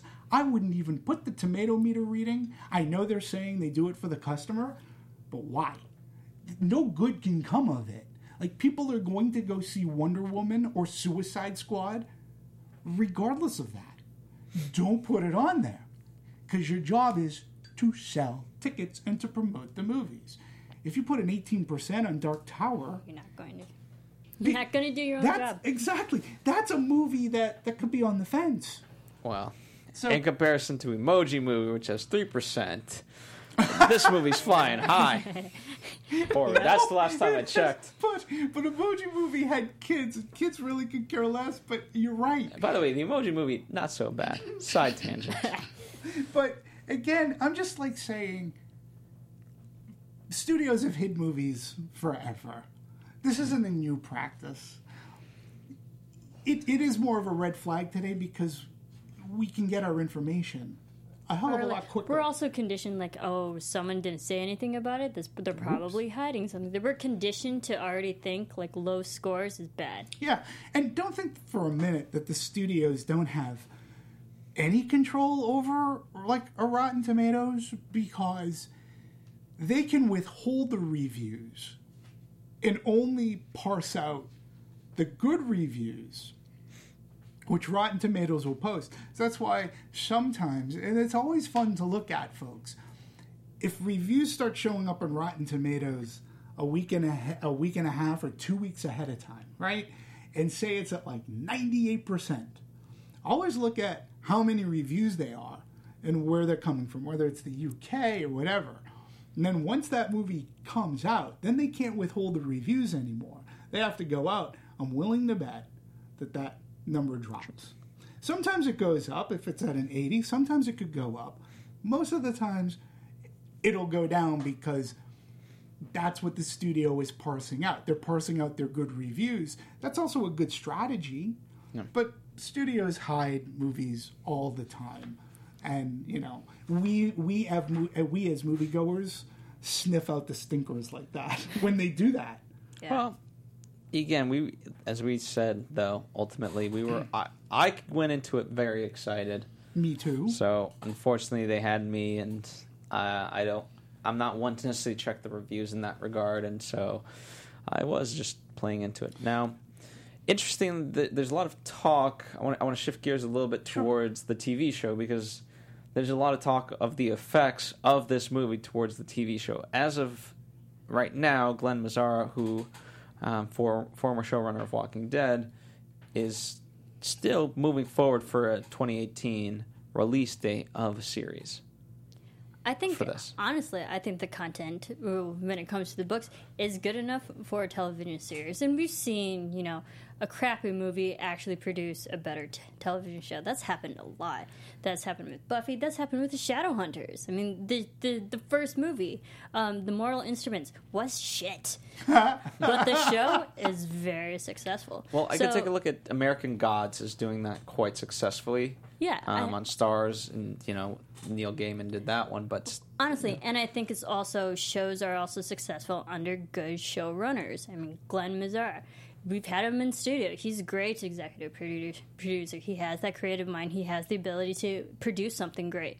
Um, uh, it's also under the creative directiveness of whoever has that ability over over a show. So I think the content is good enough, obviously, to build this. Or they tried. Building or starting this franchise, I, I think would actually be good as television, and kids watch television too. Yeah, and I'm gonna, I'm just gonna bring up two two series you may have heard about: The Walking Dead and Game of Thrones, both adapted from something. From books? One being graphic novels or comic books, the other mm-hmm. one being actual books. The Dark Tower, I think, if you were going to make the decision that it's either not budget effective to go theatrically, or or just say you're gun shy, all pun intended, you would bring it to bring it to T V. Look, oh, another series. Here's a great another great example is Westworld. Look what they did with Westworld. This was a Michael Crichton movie with Yul Brynner, uh, James Brolin. Mm-hmm. They've now turned this into a highly successful series. The Gunslinger seems that it would lend itself to a Stars show, a Sci-Fi Channel show, H B O, like running series. You have a wealth of information. You don't have to wait for the writer to finish his books, like a particular series out there right now. They're already done. He's done with it. He would consult. He would get a nice paycheck from doing it, and you could probably do it right. Yeah, and I think it's also... It- It does fall under the person who's the creative director, who's actually... It has to be in the right person's hands to make it successul, too. Absolutely. Um, uh, oh, yeah. I'm, I'm like, excited by Glenn. Yeah, and I we're talking about, the... like, The Dark Tower was, and we're talking about, like, the flaws of the director. Maybe that's why this film didn't work, because of the direction. But if you give it to someone else who's more capable creatively and execution-wise for a television show, this could be a very successful series. And also, too, like, in that respect... If this was, a, like, minus the ending, obviously you'd have to change a couple of things, but the, the idea being that, in essence, the questions posed in this movie. If this is a pilot episode, and I know I've got even, let's say, just six more episodes to go, not a bad way to start an episode. Okay, sure. Mm-hmm. But from what I understand, regarding the series, they're going to focus more on the origin of the Gunslinger. Yeah, I'm not but... sure how well, much... Well, I know, these, they're not going to tie into this piece of garbage. But, I, again, I would like to see this epic eight-book series play out the way that it was meant to play out. Granted, whenever you do anything like that, there are going to be some changes. Which brings me up, because I have a question, um, too. What are your thoughts on, is it necessary to have read the book and or books prior to seeing a movie? No. And I, no? No, okay. um, like, I don't think that falls on the case for everything. I mean, take it back to The Hunger Games. You didn't really have to read the first book mm-hmm. to enjoy the movie. The movie, sure. The first movie was very solid. I'll tell you, I'll give you a whole other thing. Shawshank Redemption. I'll give you sure. Stephen King book, or uh, short story. Yeah. yeah. Right? So, um... But I say this. I think it's also under the guise that we know it's based on a series, so we're kind of conditioned like, oh, you gotta read the book, you know? But I think the film also lacks in, in structural plot development, where there are plot holes, and that's why this, a lot of things, th- why this movie kind of fell through, because a lot of things fell through. Yeah, I'm gonna go... And- I, I know you got a point. I'm going to give a quick little plug no, to a show called Adapted that me and Marissa host, where we talk about books that have been turned into movies. And ironically, I'll give you a little nugget. We're going to be doing The Prestige. And that is an example where Christopher Nolan actually withheld the reproduction of that book because he didn't want to give away the secrets of that movie. Interesting enough. So interesting. Check us out. Whenever you do things like Jaws and stuff, let me know. We'll do. If, yeah. if but you, you had a point. We digressed. No, well, my point is because I read a review. I'm not going to call out the critic, but I was a little bit... Because he said, admittedly, I didn't do my homework. He said, I, I've read one of the books, but I never got to finishing this thing. And he made this part of his review. And that sort of angered me. Because I'm like, you shouldn't have to read the book. The movie should stand on its own. Period. And if anything, sometimes the movie... If you haven't read the book already, maybe it will inspire you to read the book. That's such a bad thing. And then you'll like gain an appreciation of both now the book and the movie. You could see the slight changes being made and or done. But I haven't for sure read every book that has been adapted into a movie. And Lord knows there's been very... The Exorcist. Yeah, well, I, I get what movie. He's saying. He's saying, for, and you know, mind you... I, I kind of hold us on this standard, but at the same note, where um, when you come at it from that sort of expertise level, then he wants to put, put the best research forward. You know, we obviously try to do the same, but at the end of the day, we don't claim to be critics. We claim to be uh, filmmakers and movie lovers. Yeah, well, I, I'd, I'd like to believe that I'm a movie reviewer, but at the same time, I never read The Exorcist, but it's a great movie. Never read the Godfather books. Don't have to. Great freaking movies. You don't have to read Jaws to think that that's a great movie, too. All all, all on its own. Yeah. Shawshank Redemption. Stand By Me. There's, you don't there's so have many. to read the story to be better informed. I'm a movie fan. The movie should stand on its own. Yeah. If I've read the book and I like the book, sometimes that's a detriment. Because sometimes I'll go in and go, shit. You've always heard the phrase, mm. eh, the book's always better. Well, mm. in some cases, you don't know. Sometimes they make great choices in adapting. Sometimes it enhances the book, and it might make you want to go back and reread the book. So it's not, I don't think it's necessary for the research and being professional. It's professional to know your movies. That's what it is. And to give an unbiased opinion on the movie without, like, you can go in and say, well, it does this to the books or whatever, but you don't want to spend too much time. I'd rather go about it as a movie fan, talking about the movies such as The Dark Tower, and saying, even I can tell that they b- bridge this so much. Yeah, well. They ruined the story. Do we want to talk Easter eggs at all? Sure. What, uh, well, we, we already talked the, uh, we talked The Shining. There's uh, uh, a couple references to Cujo, right? Yeah, um, there is It. There was It, which is coming out. There was Misery. A reference to Stephen King. There's a reference to It. Yes. Yeah, I missed that. The uh, the Roland has no idea. Old amusement park wise, and it, remember when they saw that thing and he goes, "Oh, you have amusement parks here," and you saw the skeleton of like a roller coaster and such. Uh-huh. They were in the forest. Christine with the toy car. Well, I saw Christine immediately. Um, uh, the Rita Hayworth poster. Shawshank, Shawshank Redemption. I did see that one. Misery's Child. Um, uh, Children of the Corn. Cujo. Um, but don't forget also there was a picture of the... Um, what's the name of the hotel in The Shining? I forget, but it, yeah, it's, it's the hotel from The Shining. The Overlook. The Overlook yeah. Hotel. There is a picture of the Overlook Hotel, um, you know, from The Shining. Obviously, The Shine. Um, as soon as he was playing with the red car, I said, oh, it's Christine. Yeah. All right. Which well, I'm a big fan of Christine. I think uh, I can't say we've done a service to this movie. But we've certainly discussed it at length and, and tried to figure out where where the flaws, why the flaws happened, if you will. Mm-hmm. Um, as we start to wrap up, Marissa, what um, any final thoughts on this movie? Um, I did enjoy the concept of this film, that I do want to read the books. I think Stephen King did a great job of setting up characters and a storyline that people can right. obviously um, find interesting enough to read a book. I do want to read the book. Um, maybe not base it off of this movie. I want to read the book now, be basing it off of this movie. Because I've had three people who said... Because it's in reaction. Yeah, well, and it's, again, I've had Stephen King fans going, how could you have, like, you've read Stephen King before? I'm like, yeah, they go, how could you have missed this series? Like, this is right up, this is the kind of story that you like. And so, when I understand The Gunslinger, the first book is the shortest. It's like three hundred pages. That's easy. That's a good way to start. And if I like, continue on. You know? But Stephen King is an easy enough writer to get through and to read. So, yeah, I'll check out the books. I think, yeah, sorry, sorry, one more thing. I think also where I was getting confused, I had read another book series called The Seventh Tower. That's a six-book series by Garth Nick. Uh, on Nick's...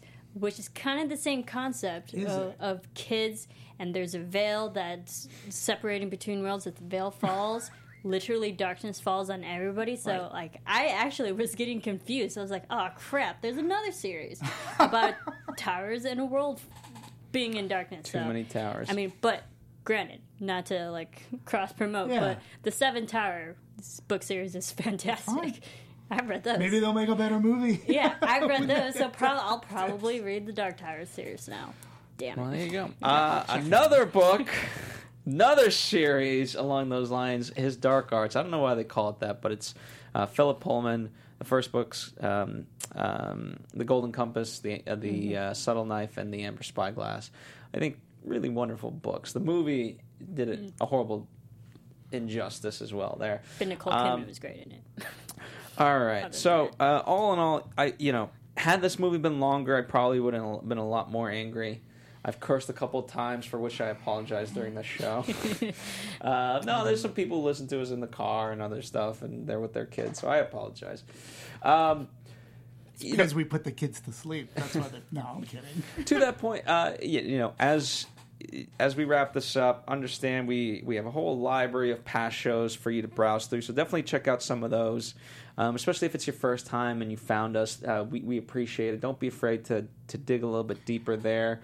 We've gotten, oh, you know, in terms of the library, we have over four hundred actual episodes, meaning we've covered four hundred movies.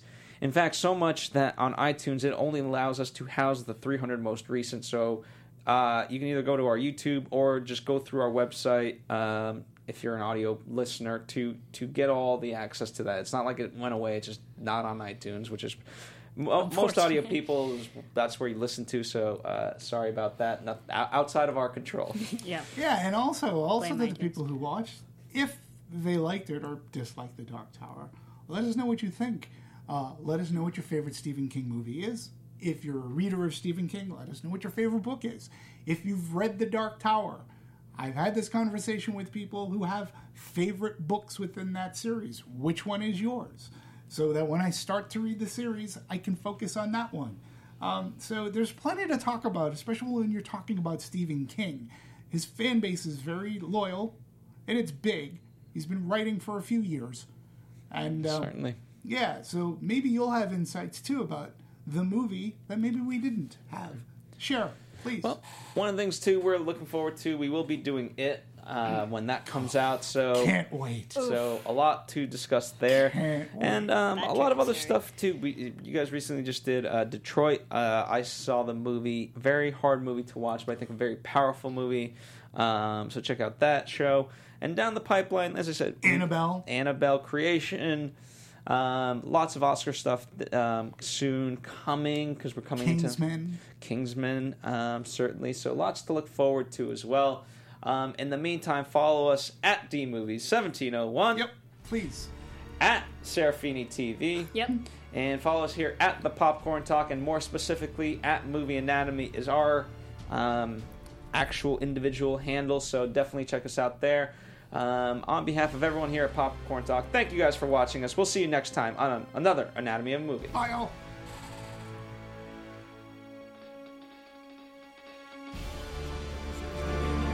Kevin Undergaro, Phil Svitek, and the rest of the Anatomy of a Movie staff. We would like to thank you for listening and subscribing to the show.